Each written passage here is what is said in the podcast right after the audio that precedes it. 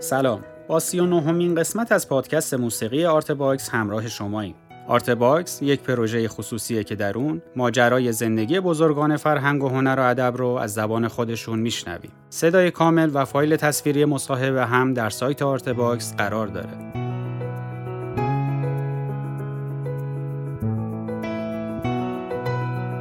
در این پادکست بیژن کامکار درباره گروه کامکارها و ساز دف و رباب با ما صحبت می‌کنه. بخش دیگه ای از تاریخ شفاهی فرهنگ و هنر و ادب معاصر ایران رو با هم میشنویم.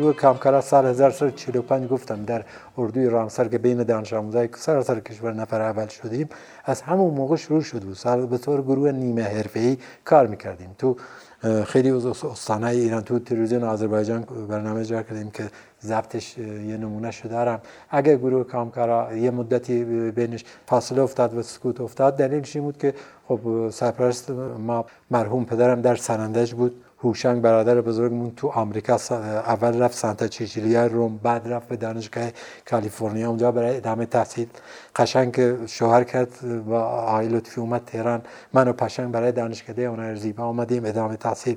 ارسلان آرتشی و اردوان تو سرندج موندن. جدا شدیم مثلا. در سال 1168 بود که وصیت گونه چون پدرم می‌دونی که سرطان داشت دیگه. وصیت گونه گفت شما که حالا همدیگه را گرفتیم هوشنگ از آمریکا برگشته ارسلان از چیاردوان از اومدن تهران. همش درگیر این بودیم که چرا گروه شیدا با هم خورده چرا عرب متواریان فلان اینا گفت شما خودتون یه گروه این چرا دور هم جمع نمیشین بعد به وصیت پدر دوباره گروه درست شد. یادم شبی که گروه کامکارا درست می‌شد. جناب بیروز غریپور که از تئاتر بزرگ کشورمون هستن اون شب حضور داشتن. اسم گروه کامکارا پیشنهاد آقای غریپور. برای خودمون یه خورده خودشیفتگی به نظر می رسید که کامکارا عنوان دهن کنی قبول نمی کردیم هیچ بود. آقای غریپور گفت آقا من میگم بذاری کامکارا. استاد حسن کامکار کمتر از عارف و شهید زحمت کشیده تو این مملکت برای موسیقی. اگه کسی نمی‌دونه تقصیر تاریخی که نمی‌دونه. ولی کمتر از اون زحمت نکشیده. چرا؟ به خاطر حرمت 90 سال خدمت پدرتون. اسمش بزنید کامکارا. پدر من زندگیش معما بود. 67 سال عمر کرد 68 سال. ولی 90 سال خدمت. مثل معماست. چون همزمان سی سال در موزیک نظام سی سال در فرهنگ و هنر سی سال در رادیو و تلویزیون. 90 سال خدمت کرد. گفت که حقی که این اسمش رو بذارین کامکار ما هم قبول کردیم و اون شب تصمیم گرفتیم که گروه خودمون دقیقا زمانی بود که گروه شیدا به هم خورده بود. گروه عارف اصلا متلاشی شده بود. آقای علیزاده رفته بود به خارج از کشور و گروه کامکارا با یک کاستی که اتفاقا اسمش گذاشته بودیم کامکارها. هشت تا کار بود. یک کارش اوشان ساخته بود یک کارش بشنگ قشنگ هر کدومون یه کاری ساخته بودیم. اسم کامکار. اولین کاری که داریم بیرون. مرو سوزله باریکه. توم دمی سوز مرو سوزله باریکه. توم دمی دونمامی بالای برزد لیم حرام خوی دونمامی بالای برزد لیم حرام خوی مهمترین روزی که تو زندگیتون به خاطرتون هست چه روزی بوده؟ روزای تلخ زیاد داشتیم روزای خوبم زیاده. ببین مطمئن باشین شعار نمیدم. از صمیم قلبم میگم. تمام کنسرت هایی که موفق بوده اون روز برای من روز باشکویی بوده. شب خوشی تا ساعت چهار پنج بامداد نقاویدم از رویای خوشی اون شب که به مردم خوش گذشته. هیچ وقت یادم نمیره دوره شاه. کنسرتی داشتیم در کرمان دانشگاه کرمان با آقای شجریان. امیدوارم هیچ از من ناراحت نشه. تو خدا از من ناراحت نشه من از صمیم قلبم صادقانه چیزایی که دیدم میگم. حتی دانشجوهای ما. یعنی بالاترین مرجع علمی دانشگاه دیگه تو این مملکت. وقتی دانشجوهای ما موسیقی رو نمی‌شناسم فرق بین موسیقی خوب و بد رو نمی‌شناسم و مصیبت ها دیگه. شاید کم لطفی رسانه هاست رسانه مثل تلویزیونه. کم لطفی رسانه مثل رادیویه که دانشجوی ما فرق بین یک رقصنده با یک موزیسین نمی‌دونه. ما رفته بودیم دانشگاه کرمان این به هم روز خوش هم یه خاطری دارم تعریف می‌کنم. با گروه شیدا محمد لطفی و گروه شیدا که می‌دونی پشم برادرم بود آقای افشارنیا بود آقای طلویی تار می‌زدن و خود آقای لطفی تار می‌زدن. ارژنگ تنباگ می‌زد بنده رباب می‌زدم آقای شجریان می‌خوند. رفتیم دانشگاه کرمان برای کنسرت. بعد وقت رسیدیم وارد محیط دانشگاه شدیم ها دیدیم با سنگ می‌خوان به طرف ما حمله کنند دانشجوها همه سنگ دست گرفتن این سنگ رو به هم می‌زدن مثل کسی که بیا این جلو سرتون خورد می‌کنیم ای بابا استاد شجریان گروه خیلی دردناکه دانشجوی مملکت فرق بین یه گروه رقصنده با گروه شیده رو نمی‌دونست. خلاصه ما رو با بدبختی بردن تو سالن و بعد دانشجوها نیومدن. سالونی که مثلا هزار نفر می‌گرفت 200 نفر 300 نفر اومده بودن. بقیهش خالی بود. دانشجوها قرار بود همه ما رو تحریم کرده بودن. چرا؟ برای اینکه دوره شاه دو تا از دانشجویان رو اعدام کرده بودن.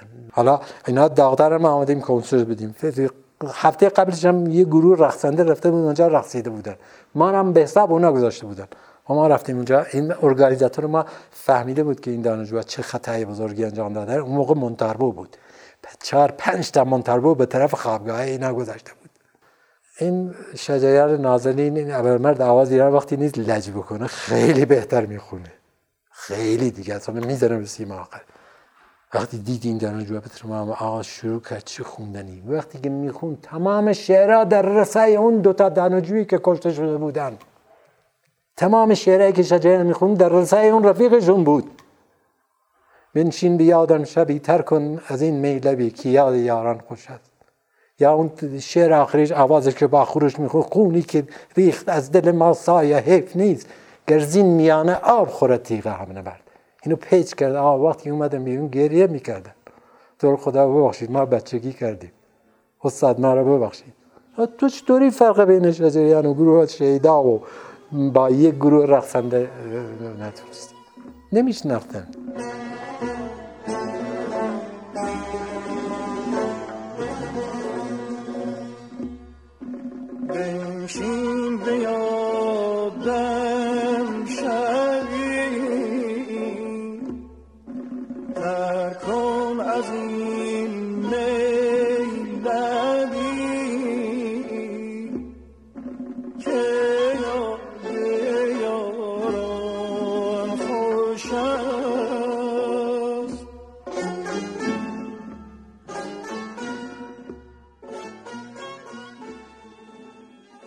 نمیشه بگم که روز تولد بچه هم روز باشگوهی نبودن.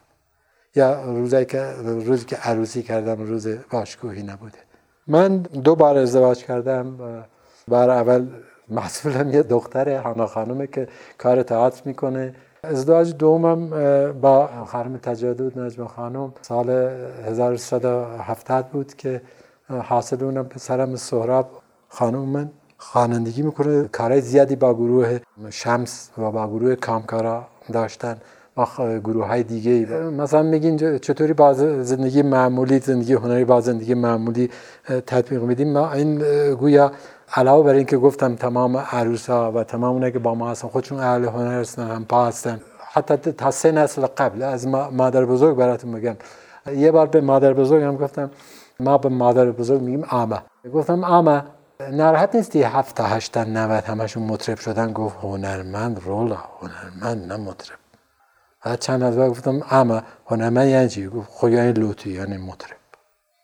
یعنی این پذیرفته بود دیگه. با وجود حتی هنرمند یعنی مطرب لوتی این پذیرفته بود. همه اونایی که دورور ما هستن می‌دونن کار ما چیه می‌دونن دل ما چیه و با این شرط با ما هستن زندگی.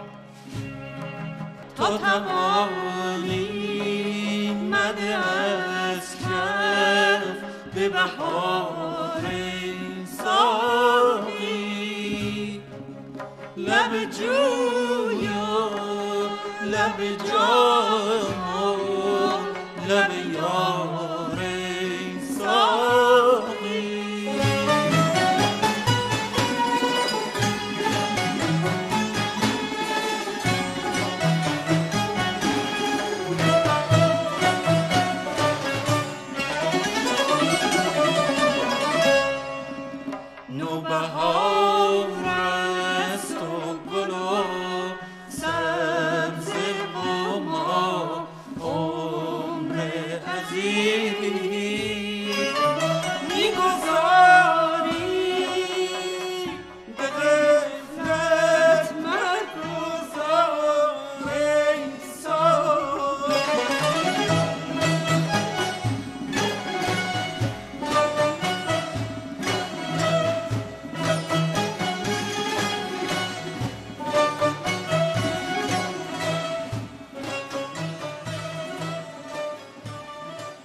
خود من بعضی وقتا این خبرنگاره میان مصاحبه می‌کنم مثل کسی که بگن تفلی شاید پشیمون مطرب شده. میگن اگه برگردی به گذشته چیکار می‌کنی؟ میگم اولا که امکان که من برگردم به گذشته نیست.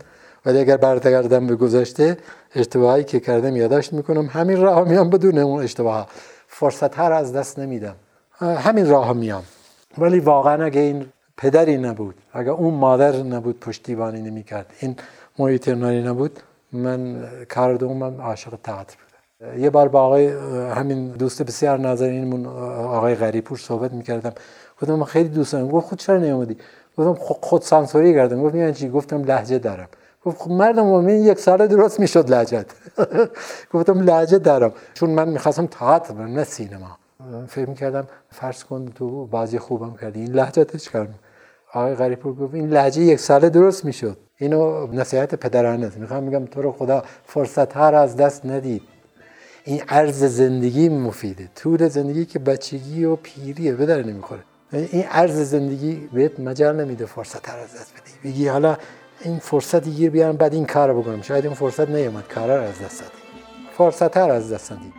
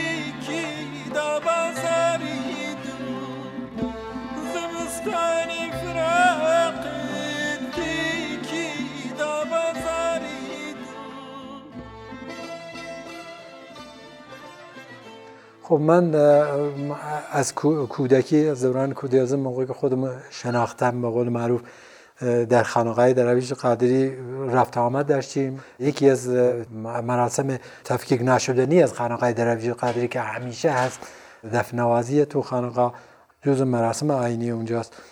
همیشه من دف رو می‌دیدم.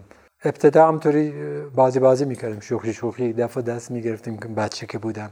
از سن ده دوازده سالگی به بعد دیگه می‌زدم. می‌رفتم خانقا هیچی بدون که معلمی ببینم بدون اینکه در ارتباط باشم با یکی از این دفنوازا ولی بدون اینکه خودشون بدونن استادهای نادیده من فقط از طریق چشم به چشم دفنوازای اون موقع کردستان مثل خلیفه کریم کریم شیعه مثل آقای محمد شمس آقای سلامی ها و خانواده اندلیبی ها می‌رفتم اول به صورت گروه نیمه حرفه‌ای در سرندج یکی دو بار پدرم در گروه خودش در فرهنگ نرسنده به طور نیمه حرفه‌ای از استفاده کرد. ولی خب می‌دونی فرهنگ نرسنده یک سالن محدود که 500 نفر نشستن نمی‌تونست اینقدر در بین مردم رواج داشته باشه این ساز. ولی تا اینکه لطفی اومد به سنندش بردمش تکیه خانقاه اونو دید منو دیدیم اینا. به این پیشنهاد رو بهش دادم و گفت فکر بسیار خوبیه. یک شبه راه 20 ساله رو رفتیم. شاید اگر لطفی نبود شاید اگر استاد شجریان نبود و آقای هوشنگ ابتهاجی نبود گروه شیده ای نبود شاید 20 سال طول می‌کشید که من خودم بتونم دف رو معرفی کنم. یهو یک شبه اومدم با ابرمرد آواز ایران. در ابر جشن هنر در بین هنرمنده از آمریکا و انگلیس و فرانسه سراسر دنیا نشستن تو حافظیه هزار تا تماشاچی دانشجو همه از اقشار برای جامعه نشستن و شروع کردیم گرب تو افتادن نظر زدیم. گرب تو افتادن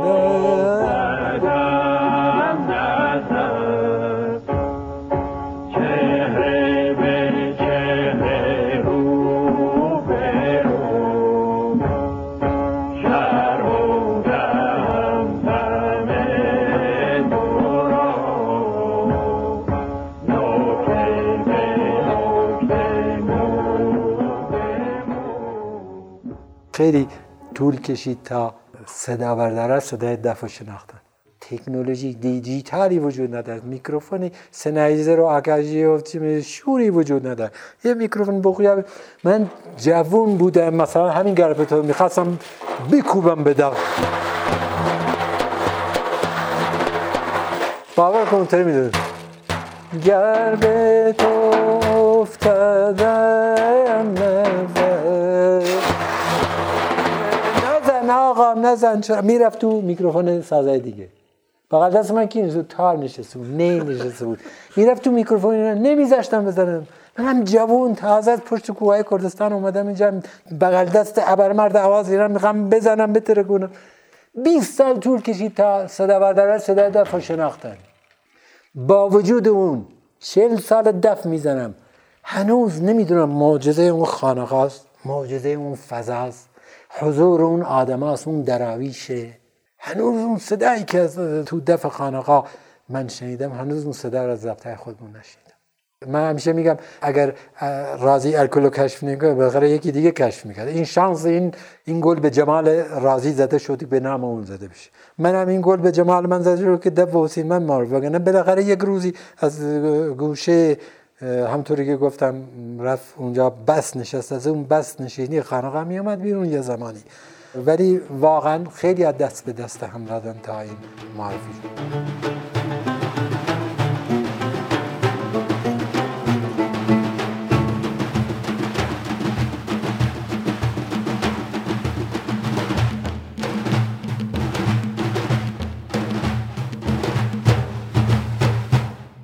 کار بعدی با خانم مرزیه بود. راه تو می پویم نام تو می این بود. سومین کار یه کاری بود با گروه عارف کاهای ناظری خون. مال پریز مشکاتی هم بود. قیامت های پراتش زر سوی برانگیز از هر سوی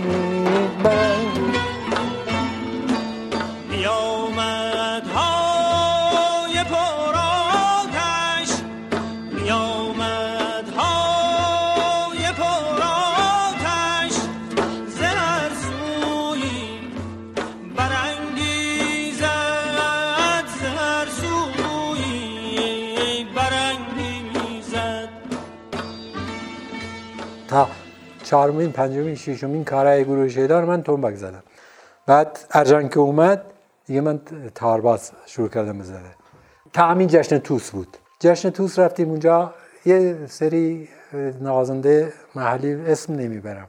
از فقر و نداری وقتی کنسرت تموم شد سازشون رو میفروختن. یک گروهی اومده بودن از سیستان و از بلوچستان اومده بودن. بله. یا از کرمان از بلوچستان که رباب می‌زدن. از آخر سازشون تفتی این دو هزار تومن گفت دو هزار تومن لطفی سه هزار تومن بهش داد داد به من. این سازیه که اون موقع همون نوازندهش که می‌شناسم ولی نمی‌خوام اسم به فوت کردن حالا گفت که مال 80 سال پیشه. مال پدر من بوده این رو. الان هم 45 سال از اون موقع میگذره. 125 سال پیش این رو. به حال لطفی اینو برای من گرفت. چون احساس می‌کردیم یه انسامبل بیس تو گروه ایرانی هر ضبطی که کردیم رباب بود و عود بود و تارباس بوده بسیار باس زیبایی داشته. هر کدوم از این بوده یه چیزی کم بوده. بعد باسمون کم بوده. تارباس یک باس بسیار حجیم داره. عود یک باس نرم و ملایم در رباب یک باس تو دماغی تقریبا شبیه به آلتو دیگه. باس نیست. هر کاری که چه گروه عارف چه گروه شیدا هر کاری که این سه ساز بوده بسیار رنگ زیبایی داشته. و من تو گروه شیدا بعد از اون تاریخ یعنی از جشن توس به این ور شروع کردم به رباب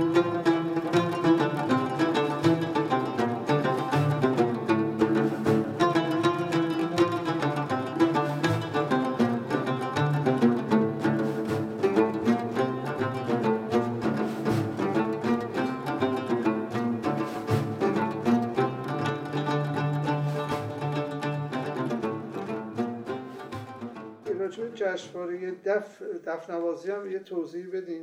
بله من همیشه از داوری و قضاوت دوری کردم. خوشم نمیاد چون من معتقدم کسی که داوری می‌کنه علاوه بر شناخت و دانش و قدرت تشخیص همه اینها جای خودش باید یه خوردم بیرحم و چیز باشه. ده تا پهلوان میان رو صحنه بگی نه تاتون به در نمی‌خوره فقط یکیتون به در می‌خوره.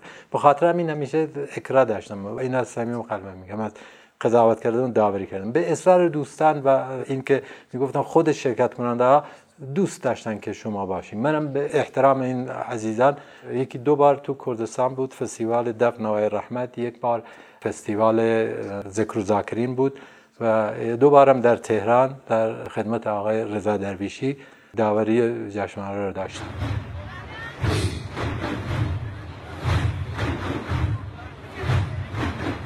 یه چیز نزدیک به هزار تا دفنواز اومدن دفنوازی کردن. در واقع اونجا ما یه سخنرانی کردیم به سطوح همین فستیوال دفنهای رحمت که من گفتم واقعا پایتخت دف شاید بگم جهان. البته دف می‌دونی که دف به شکل هم دف هشت گوش داریم دف چهار گوش داریم دف به شکل های مختلف دف عربی داریم عربانه داریم. در هر کشوری بری یک چیزی دایره که برش پوستی کشیدن وجود داره. اما به این شکل و حیبت با اون حلقه ها که به قول درویش سلسله بعضی از درویش اینقدر تحصیل دارن بگی زنجیر دعوت می‌کنه باید بگی سلسله. با اون سلسله ها و با این صفحه ممبرانفون با اون اندازه و قد و قواره من فقط در کردستان دیدم اونم در تکایه درویش قادری و به خاطر این اونجا خودمون به حکم خودمون اعلام کردیم که کردستان و سرندج پایتخت دف در جهانه. و خواهش کردیم از جناب استاندار و اونایی که به حال متولد این کار هستن که دف رو هرچه زودتر قبل از اینکه یک کشور دیگه به اسم خودش ثبت کنه به اسم ایران و دف ساز ایرانی به ثبت کنه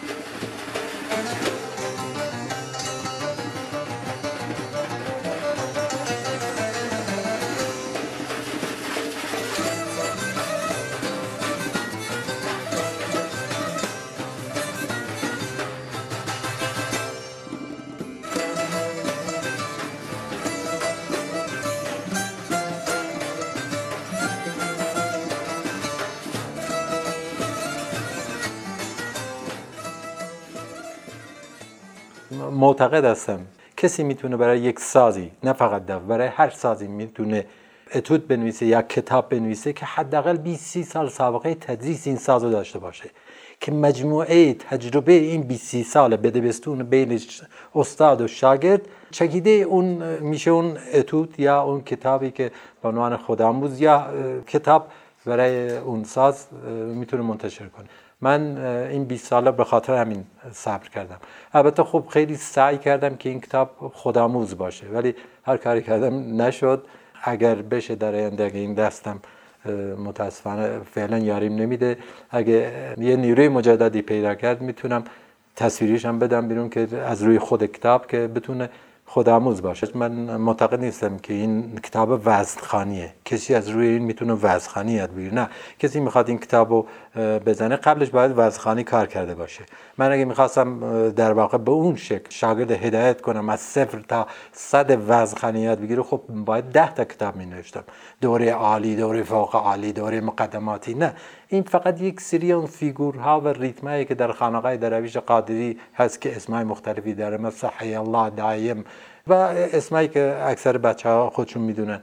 بعضیاش ریتمایی بوده که با خانواده کامکار و دوستان هم در جاهای مختلف اجرا کردیم به صورت کتاب منتشر کردیم